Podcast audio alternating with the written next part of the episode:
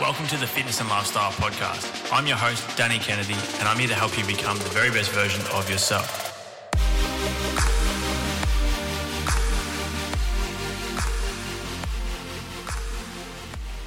Hey guys, welcome to another solo round of the Fitness and Lifestyle Podcast. Hope you're all having a fantastic week wherever you're listening to this at the moment. I uh, really do appreciate you tuning in to this episode of the show. Um, as you probably would have guessed from the name of of today's episode, I'm going to be running through some of my favorite exercises for specific movements in the gym. I can kind of go into a little bit of detail about what each, what each one of these movements um, means as well, just to, to clear any of that for, that up for anyone who is tuning in to the show. But keep in mind, guys, this is just my opinion. Um, there's going to be certain exercises that I mention in today's episode that you probably couldn't give a shit about and you probably don't enjoy as much as what I do and it may not be right for you and your mobility capabilities and, and whatnot as well. So um, take it with a grain of salt, but these are some of the most effective exercises that I've found um, that have helped me build muscle over the years um, and allow me to overload and, and continue to see results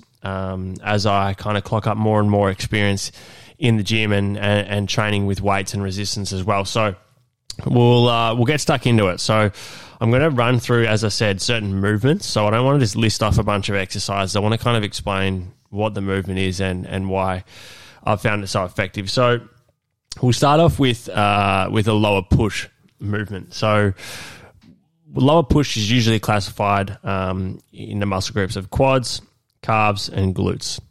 So that's your push. Your pull would be more so hamstrings and glutes. Um, and then we've also got our hinge movements and whatnot as well. So I'll go over those very soon. But um, the first one, lower push. Uh, two of my, like by far, two of my favorite exercises um, that have helped me build mass over the years. Um, uh, that are two lower body push exercises um, has been the box squat and the leg press. And I'll give my reasons why. So with the box squat, look, it was probably 2012, 2013. There was a, a couple year period there where I was really struggling with some lower back pain. I was I was struggling to um, squat without any pain, and and as a result of that, I just fucking hated squats. I really didn't enjoy squatting at all anymore, um, which meant that I wasn't doing them anywhere near as often. Um, I wasn't warming up properly. I wasn't uh, my, my squats were not effective in my programming, hence the reason why I didn't really see any results for a year or two with the squats. Um, I was avoiding them at all costs, and it was just frustrating every time I did them. I thought I had perfect technique, and I would get a sore back, and it was just fucking very annoying. So I actually stopped doing them, but it wasn't until I discovered the box squat that I really got back into it. So I really started to focus on my movement patterns again. Um, you know, hips back, knees out, thinking about spreading the floor with my feet um, and setting the box up at a height that was right for me and just touching the box, using it as a guide. And, you know, within six to 12 months, I was back squatting heavier than I've ever squatted before, um, seeing really good muscle development, and I was enjoying my squats again. I really loved it. I, I was at the point where I was squatting two, three times a week. Um, you know, I got up to a 200 kilo squat on the box squat, which was just insane. I was unheard of at, at that point. Um, or prior to that, with my squatting um, capabilities, I guess. So, that was a game changer for me. And, and uh, the result of that was building a lot of lean muscle mass and strength through the lower body, which was awesome. And then the second exercise, as I mentioned, is the leg press. And the reason why I find the leg press so effective and so enjoyable is because it takes away that risk of of injury, in my opinion, if you're doing it correctly. Um, you can really load up with some serious amount of weight, which is not only good for overload, but it's also great for your headspace as well, knowing that you're you're overloading that much and um, it, it, was enjoyable for me. Um, I still leg press a lot to this day. I love single leg press, all different variations, and there's plenty of other push exercises as well that I do enjoy. Um, but in saying that, it's it doesn't mean that they're my favorite exercises. So these these two are the ones that I've I've enjoyed most for lower push. For lower pull, as I mentioned, hamstrings, glutes, um, more specifically, and I'm not going to include the hinge movements, um, which we'll talk about in a second, inside this. So my favorite lower pull exercise for the hammies and glutes. There's there's probably two. Um, the first one is the lying hamstring curl. It's one of my favorite hamstring exercises. I used to hate it again, but now that I've got that hamstring functionality back, um, I've had a few knee operations and whatnot. Perfect technique. Um, really think about mind muscle connection. I've found the hamstring curl to be fantastic, particularly now that we're able to be back in the gym after you know a year or whatever in lockdown not being able to do that movement is very difficult to do with bands, in my opinion. But it's a fantastic exercise. And then the second one um, is uh, the second one. Sorry, is a 45 degree glute hamstring raise. Um, people often do these as well in the glute hamstring developer. Um, it's very hard to explain the exercise over this podcast, but um, I find it's such an incredible exercise if you can get the technique right. You can go really high volume. You obviously don't have to go too high in weight. It's an exercise that doesn't get done quite often. It's loading up the hamstring when you're on full stretch as well, which is something that I like, similar to the RDL. It's a fantastic exercise. So that that'd be my two for the lower pull. Now, for the hinge movement, classify the hinge movement is when the hips um, move through a hinging motion. Um, I I find you know the RDL and the sumo deadlift to be my two favorite exercises from that movement. Um, the Romanian deadlift, since I've learned how to do that properly, I actually, um, you know, I learned how to Romanian deadlift properly with Christian Woodford. I think it was 2012 or 2013 after an ankle reconstruction. I started to really build back up that strength and power through the lower body and understand um, the importance of execution and and um, really high quality reps as well, which is something that benefited me um, significantly as the years have gone on, and it's helped me become a better coach as well. But the Romanian deadlift is such an incredible exercise, very hard to teach as a coach and hard to learn as a as a a lifter, but once you get it right, once you understand how it should feel and the benefits of it, it's incredible exercise. With deadlifts, um, similar story to the to the squat. I was always having issues with tight lower back and back pain after heavy deadlift session, even with correct technique. So it kind of got to the point where I was like, look, I need to change something. And that's when I discovered the, the sumo deadlift, which has now become a regular part of my programming. Absolutely love the sumo deadlift. And um, in terms of deadlifting, the sumo and the trap bar are really the only two exercises out of the category that I would give any clients. Um, unless I'm personally with them and we're deadlifting a few times a week or multiple times per week. It's very difficult to to know that a client is doing the deadlift properly, particularly conventional deadlift. But with the sumo, if you're setting up properly, you can go as heavy as you possibly can and really not put yourself in any danger um, in terms of injuring the lower back. It's very very good exercise for the lower body. Um, I've had a lot of girls that I've trained over the years that have built up their sumos as well, which is an awesome feeling for them. You know, getting up to that hundred kilo mark even um, at a very low body weight and feeling really good about themselves, which is something that that I've taken a lot of enjoyment out of as well. So the sumo deadlift is an incredible exercise for the lower body deadlifts are, are, such a good feeling for anyone who's ever done them and you know and programmed it properly and and can do it properly and executes it properly. I mean, not only such a great exercise um, physiolo- physiologically and muscular wise, but central nervous system as well. It just absolutely cooks you. You know, if you've done a big deadlift session, you always find that later in the day you're absolutely wrecked, absolutely spent. Um, and to me, it's just one of the you know the king of all exercises really in the gym. Um, it's one of my favorites, and if you can do it properly, it's extremely effective. So we'll move on to upper body now. Um, so vertical press. So that pretty self-explanatory. A pressing movement up above your head.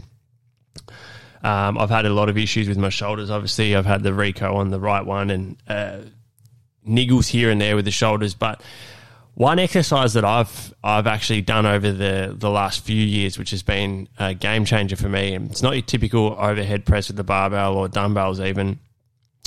Um, there's probably two that I really find enjoyable, and this will kind of go for anyone, like regardless of whether you've got shoulder issues or not.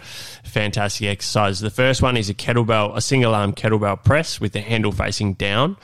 So it really forces you to switch on those stabilizers and focus on your scapular um, stability as well when you're doing the overhead press. Fantastic for all those little muscles in there, and um, it allows you to really leave the ego out of it, drop the weight right down, focus on perfect execution and technique, and it's a incredible exercise for stability, but also muscle growth as well. I've found um, even when my shoulders are feeling a little niggly, it's something I can throw in there.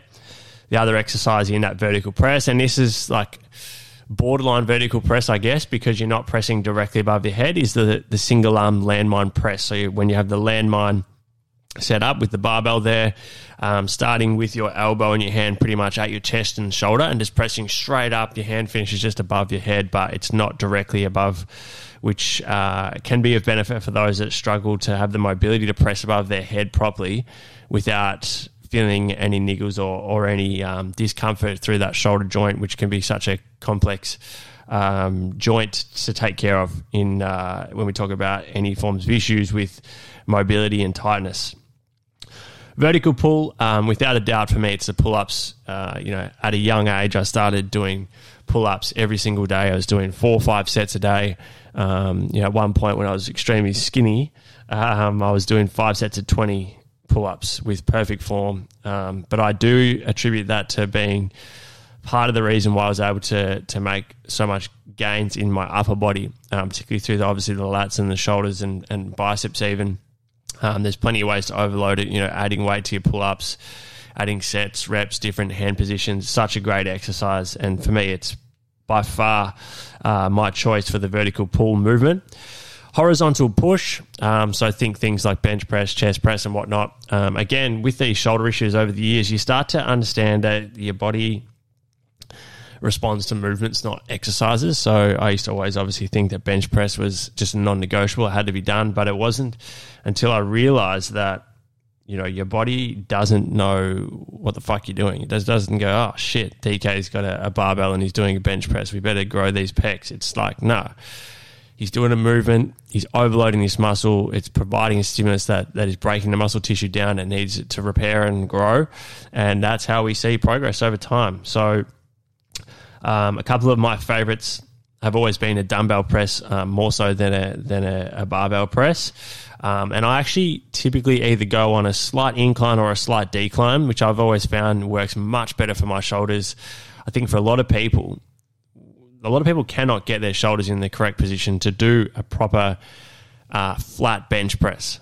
Okay, um, and that might might be surprising to some of you. I don't, I don't know, but it's just the truth that a lot of people cannot get their, their shoulders in the in the correct position to do the exercise properly without getting that internal rotation and the rounding of the shoulders, which often is the reason why people have that that shoulder pain, anterior anterior delt pain, and I think that was definitely you know part of the reason why I struggled so much with my shoulders before even you know having that that labral which led to the to the um, to the reconstruction, I was already having issues because I was bench pressing a lot, uh, trying to grow my bench press, which again, which is another thing I've you know over the the last couple of years in particular really stepped away from. I couldn't give fuck how much I bench press now because um, it doesn't matter. Like I'm not a power lifter. no one gives a shit how much weight's on the bar when they walk into the gym and see a bench pressing. It's all about for me is what's the most effective way I can grow my chest. And for me, it's been either a slight incline or slight decline.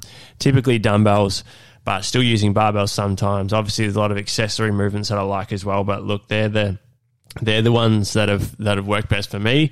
Um, the decline bench press was awesome, especially when I was having a lot of trouble with the shoulders. But even now, just that slight incline with the bench, I even just kind of grab a um, grab a light dumbbell and and put it wedge it between the bench and like the the little lever or the arm or whatever that increases the height because I think the other mistake a lot of people make with anything incline is that they go too high. It becomes just shoulder press or delt press, which is not what I'm after. So slight incline or slight decline, game changes for me without a doubt.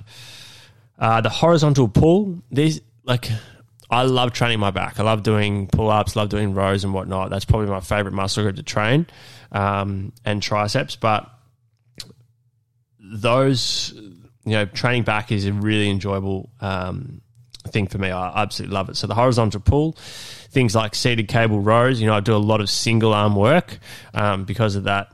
The issues I've had with my shoulders, I do a shitload of single arm work, which I absolutely love. So getting that, the thing with the with rows is a lot of people don't have the right angles to to really stimulate the lats in a, in an effective way. So for me, it's like slight hinge of the upper body, so tilting the upper body forward slightly letting the the lat work through its full range, relaxing my grip into thinking of my hands as a hook. So always initiating the movements with the elbows. You know, but my favourites are uh, kind of just the, the go tos. The the the nothing too special. It's the the seated cable row, particularly single arm. I love that. Um, and then single arm dumbbell row. I think there's plenty of ways you can overload the lats, and um, it's pretty simple movements. Um, but those two are my favourite. I probably prefer cable tension more so than than dumbbell. Um, but they've been big, big reasons as to why I've been able to grow my lats. And I think my lats are probably some one of my stronger muscle groups without a doubt. Um, so that's that's uh, they're, they're the two for my horizontal pull. Now, just wrapping up the episode because I'm mindful I've already gone a little bit too long here, but uh, the core and abs exercises. I mean, important to understand that you're using your core every single time you move your body or lift any form of resistance. To be honest, but if you are someone that wants to be adding in that direct ab work um, and whatnot, probably my three favorites um, would have to be a hanging knee raise um, or lying leg raise to, to work the lower abs, um, a weighted decline crunch or sit up to work the upper abs for sure, and then for obliques. Uh, I got a bunch of different ones to be honest. Like I love bike crunches, I love cable rotations, you know, wood chops and stuff like that. And then for the the core muscles, I guess the inner core muscles, I love my planks, I love Pallof presses. Um, they're super effective, but I don't do a shitload of direct ab work. To be perfectly honest, I really rely mainly on my diet, my calorie deficit, um, to see that progress in regards to, to abs, visible abs. Um, but I obviously do a lot of lifting, a lot of overhead lifting, um, always putting load on on the core and the abs, and and that's helped me develop them over the years. So like I said, this is just my opinion uh, in today's episode. I thought it might be a fun one to record and share those exercises with you guys. And, you know, if you got any feedback or any questions, feel free to email me at danny at dannykennedyfitness.com. I do apologize for the, the nasally voice today. I've been quite unwell, um, but I didn't want to miss this upload today um, for you guys. I appreciate you tuning in. I really do. Let me know if you're enjoying these solo rounds. Maybe towards the end of the year or even the start of next year, I might do a, few weeks of just solo episodes before we crank up the guests again. Um, but don't miss this week's guest episode. Um, that's already come out with Michelle Battersby, which is incredible, and um, we've got some really exciting guests coming up over the next few weeks. So thank you for tuning in. Have a fantastic day. I appreciate all your support. Um, and, and be sure to tune in to next week's episode.